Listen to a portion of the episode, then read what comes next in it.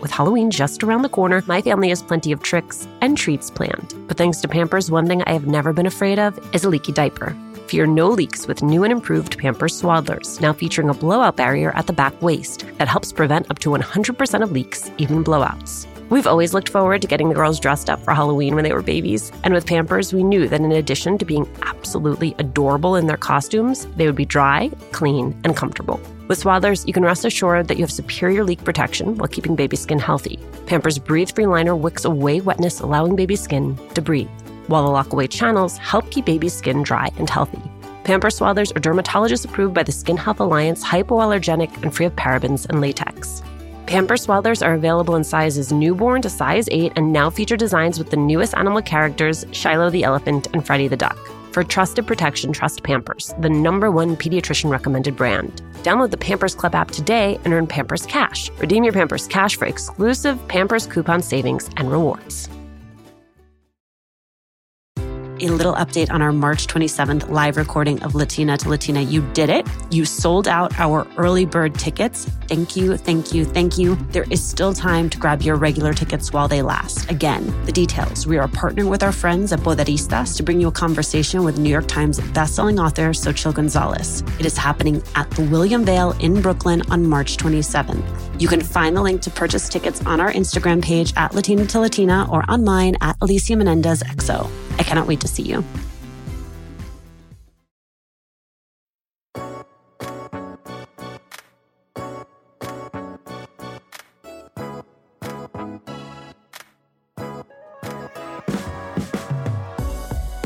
We hear a lot about diversity and inclusion efforts. If you share my experience, it can feel like a lot of talk and not a lot of action.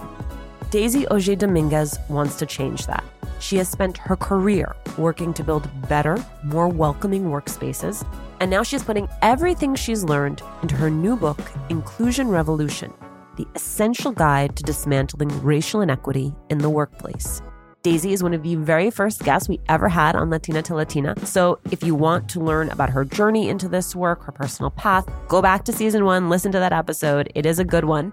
For the purposes of this conversation, we're going to talk about what it takes to build a truly inclusive workplace and how we can each show up as an ally.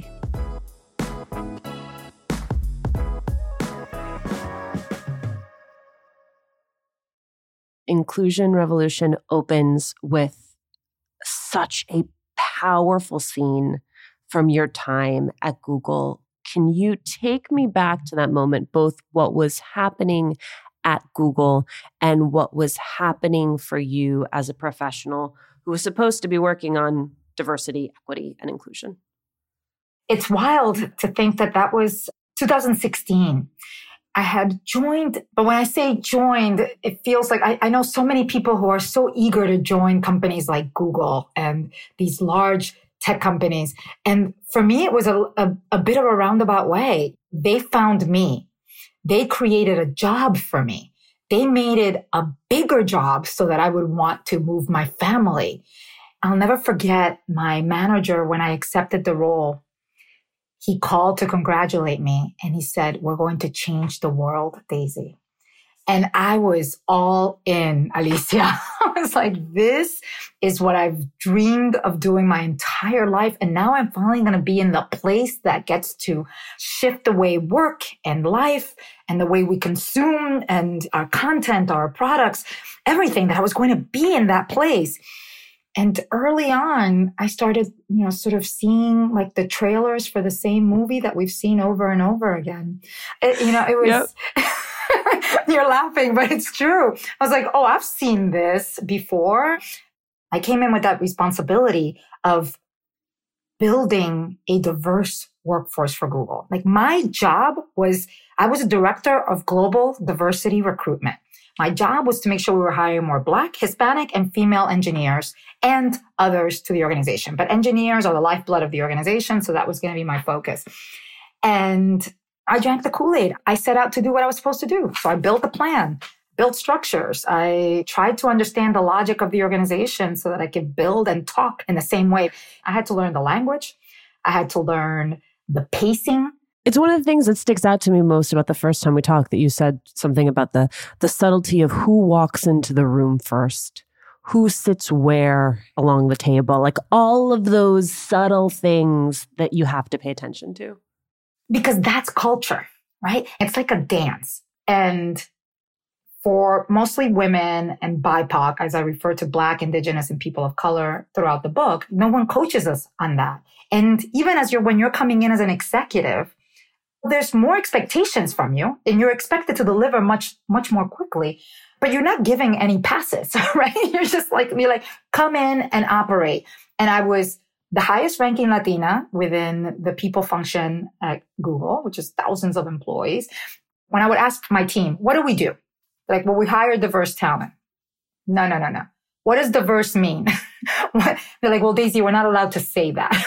I was like, well, if we're not allowed to say what we're doing, how are we going to actually deliver on the outcomes that we're supposed to be delivering on? And in my book, I share the story of the day that I was presenting my big strategy, the strategy that my team had been building for months. We had actually done a design sprint. We spent three days doing a deep dive on how do you reconstruct the hiring process so that it can be more inclusive. And these bright, bright minds came up with all of these solutions. We packaged them together. We put them in front of the leaders.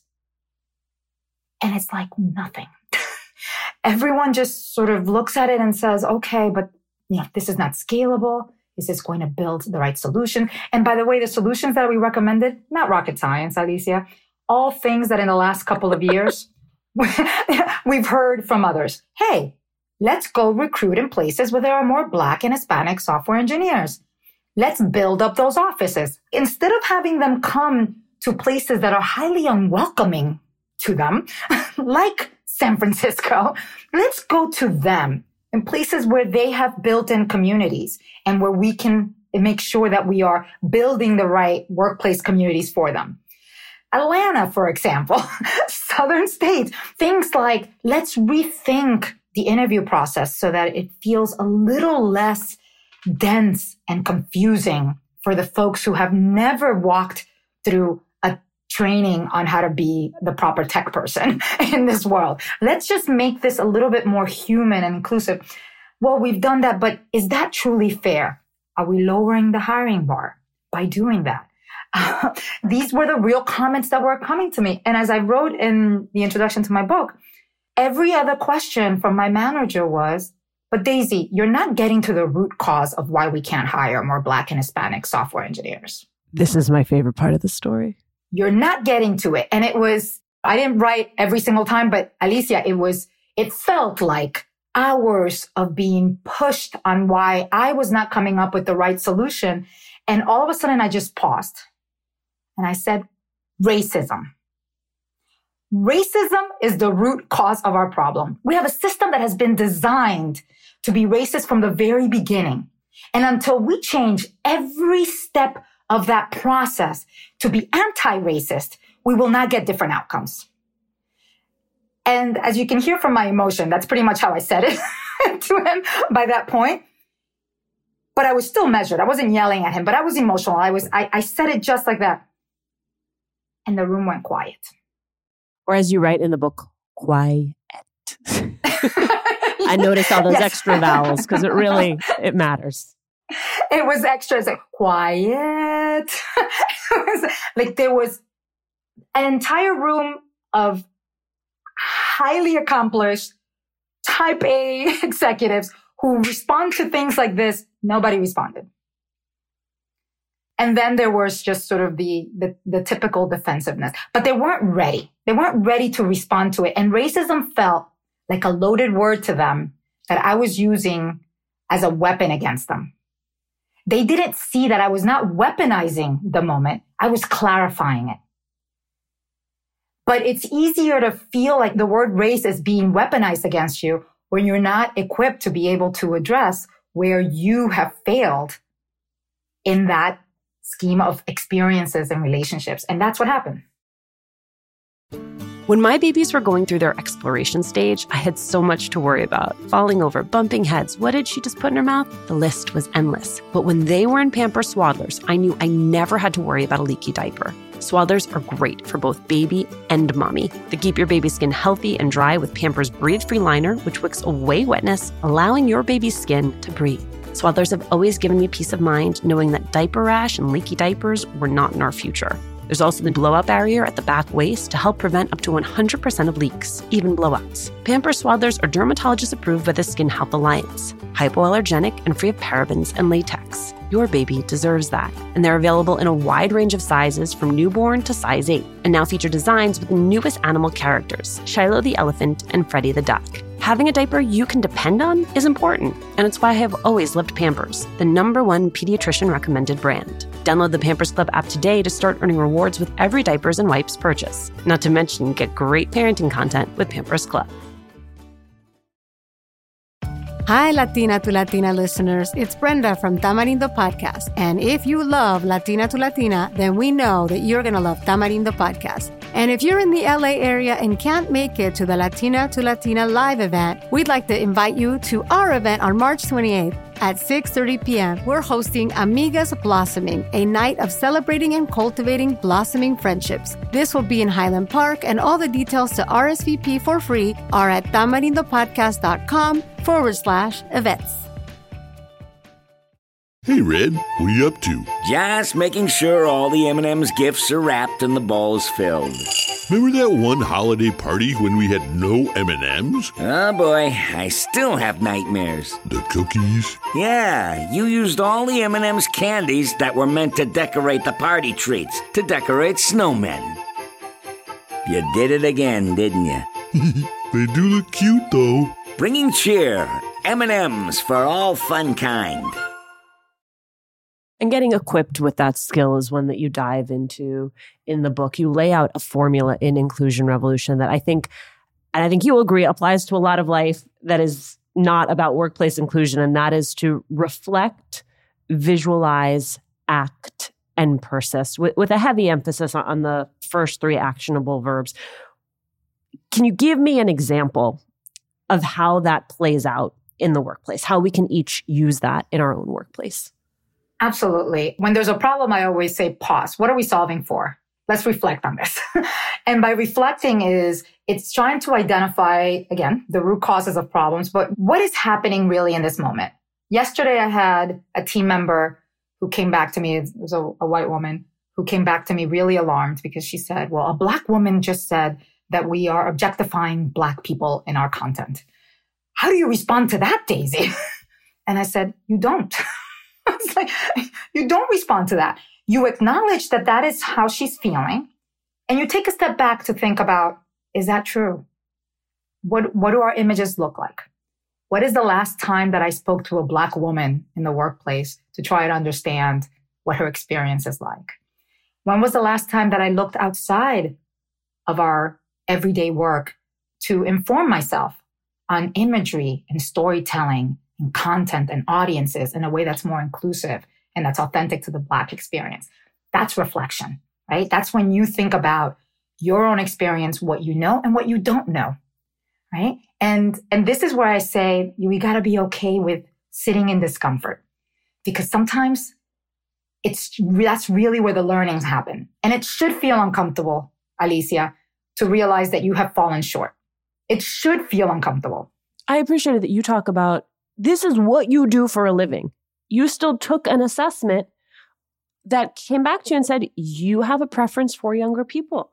You have a bias in favor of lighter skinned people. I'm glad you put it in the book because I, I think people think you get to a point where you just, you are bias free. Oh gosh, no, we, we never are because we're socially conditioned from an early age to be favoring certain things. And, and Alicia, every single day, my team hears me say this to the point that they're a little over it. I was like, every single day I, I have moments where I pause and I say, wait a second. I have a bias towards that. I have a bias towards this language that I'm using. I have a bias towards this approach. I have a bias towards this group. Sometimes I have a bias, a sweet spot for certain people versus others that leans me in one way or another. And as head of people at a large media company, I have to unbias my decisions and create opportunities that are equitable for everyone. And so that reflection is the heavy duty piece. The next step is, okay, let, let me visualize who do I want to be? How do I want to show up? What's the experience that I want others to have when they are with me? If I am a manager, I want my team to feel that there's a light to their work, that there's joy to their work, that there's clarity in what they have to do. And so what do I need to do to deliver that for them? This is where you visualize how am I going to show up? What are the resources I'm going to find, purchase, borrow, whatever that looks like? That's the visualizing piece. And then the next stage is the action. And the bulk of the book is focused on the action and it's built on the employee life journey. That's an HR term of really like what happens from the first time someone reaches out to you, Alicia, that they're interested in hiring you to when they hire you to when you get onboarded to when you're performing on your job and receiving performance management to when you grow and you advance and eventually you leave. That is your employee life journey. The bulk of the book is focused on what are those entry points during those critical stages in the employee life journey where as a manager in particular, and also as a colleague, an aspiring manager, I should be thinking far more inclusively. What are the things that I'm not listening to? What are the things that I should be doing? I should be listening more intently. I should be reflecting on my work. I should be, hmm, I don't know, recruiting for more diverse talent, promoting more diverse talent, thinking more inclusively in the performance management process. Who have I talked to lately? Who haven't I talked to lately? Who do I give more credit to? Who do I instantly discount on my team? That's the action part and assessing the instruments and tools you use to do all of these things, right? So you use the, I mean, one of the more provocative things you say is that maybe CVs, maybe resumes, like just gotta go out the window because what do they really tell us about a person? And we've been talking about this for years, but we get so stuck on the systems and the processes that have been given to us that we we don't question them, right? Like this is the way to recruit. Well, why do we recruit this way? Part of that action is about questioning old modes of operating and introducing new modes of operating and recognizing that that takes work. The reason why we have the organization that we have now is because these processes are broken, right? We like to say that the system is broken. It absolutely is. I like to say from an HR perspective, the processes are broken. So we have to reimagine the processes and reinvent them. Where I think we all have been is that moment where someone incredibly committed comes in, they change the systems and the processes, things feel nominally better, but we still watch the biggest opportunities go to white, non Hispanic people. How do you do the assessment of do you stay or do you go? Mm-hmm. When it's not happening at a micro level, when it is happening at a macro level, there isn't a simple answer to it, right? The, my standard answer when people ask me, how do you know when it's time to leave is that I have different parameters that I gauge throughout. Am I doing work that's meaningful? Am I doing it with people that I like and that I feel like and respect me? right? I spend a lot of time in the book and with my teams talking about decision making criteria because when we have clear decision making criteria, then it's not about opinions. It's about facts. Like this is how we do things. And so that's my decision making criteria. And if I'm, whenever I'm feeling, and I've left companies when I have felt disrespected, undervalued, and that my work was not going anywhere. I've also made measured decisions based on what my next step was, what was available to me next, because I have had to maintain my family for my entire career. But these are real economic decisions that we all have to make. And I write this in the book. What, what I feel is most painful about suffering trauma at work it's not just the trauma itself and the angst and the pain, it's feeling that you don't have an out. And so my advice often, and, and mostly it's young women of color that come to ask me for advice is have your exit plan. Always have an exit plan because things can go wrong at any moment. And when that happens, you should not make decisions because you do not believe that you can make a, you know, a safe and healthy exit. You should make the decisions based on the data that's in front of you. So the reason why the fourth stage of my model is persist is because I do believe that the only way to, to really drive change in this work is to persist at it. And by persist, I don't mean that you need to suffer indignities and that you need to suffer in, you know, in pain. What I mean is that we stop too quickly at this work. And by we, I mean organizations and leaders and managers. We hire a black person, we hire a Latino, we hire an LGBTQ leader, and then we're like, we're good, check the box, we're done. We don't realize that we have to keep at it, that hiring an only is not enough because you and I both know the experience of being the onlys. And it's incredibly isolating and it's incredibly painful. And guess what? It doesn't move the needle, even as amazing as we can be. It doesn't do it. But here's the good news. You don't have to do it alone. there are others around you. So my advice is also like, look around you. Sometimes there are partners that are invisible to you that will just take a little bit of that weight off of you and do some of the work with you. It's always great to have someone at the top with power, but you may not be able to get to them right away. So who are the other influencers in the organization that can get the attention of the people in power, that can get you the resources that you need, and that frankly can sometimes just give you that pat in the back, that plus one, that, hey, I'm so glad you said that, Alicia, in that meeting, because there's nothing like the credibility that a senior leader can give you in a meeting that all of a sudden makes everybody pay attention and say, well, maybe I should invest in that. Maybe I should support that work. I recognize I've been talking about a lot of this from the vantage point of someone who's been aggrieved in the workplace. Of course, n- none of us are without fault, and all of us have to play the role of being allies and being co conspirators. Yes. One of my favorite parts of Inclusion Revolution was about allyship. You write, allyship is not an identity. Allyship is a continuous process of learning and building relationships through trust, consistency, and accountability. You'll also talk about action through solidarity, not in front, not behind, but beside. That's exactly it, Alicia. You don't get a cape that says ally. You don't get a special cookie because you're an ally. You get to live in a world where you are contributing to making it better. That's what you get for being an ally. But the, the allyship pieces work and we all have to do it. You and I have to do it. To be an ally, I have to keep at it. I wish I had had allies throughout my career. I've had some amazing allies. I, I attribute that to why I have been able to do what I've done. But I wish I had other allies throughout my career that would have stopped and said, Daisy, what is reducing your ability to do what you want to do? What is getting in your way? What is the obstacle that's getting in your way? And how can I, whoever it was that had more power than me, how can I help reduce those obstacles to you? That's allyship. That's real commitment to seeing someone else advance and grow and you using your power and your privilege. And we don't realize that this is about continual work and it's the work of being human with each other. Daisy, congratulations. Honored to be here.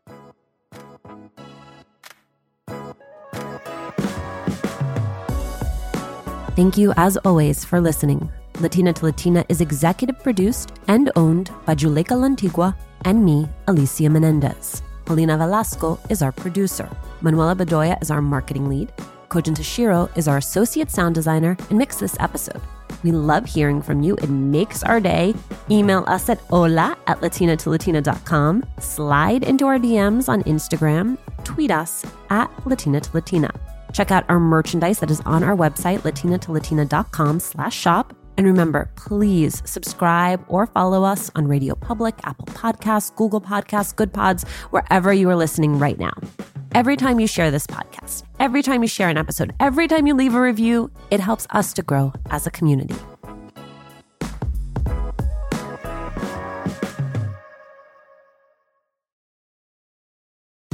A little update on our March 27th live recording of Latina to Latina. You did it. You sold out our early bird tickets. Thank you, thank you, thank you. There is still time to grab your regular tickets while they last. Again, the details. We are partnering with our friends at Poderistas to bring you a conversation with New York Times bestselling author Xochitl Gonzalez. It is happening at the William Vale in Brooklyn on March 27th. You can find the link to purchase tickets on our Instagram page at Latina to Latina or online at Alicia Menendez XO. I cannot wait to see you.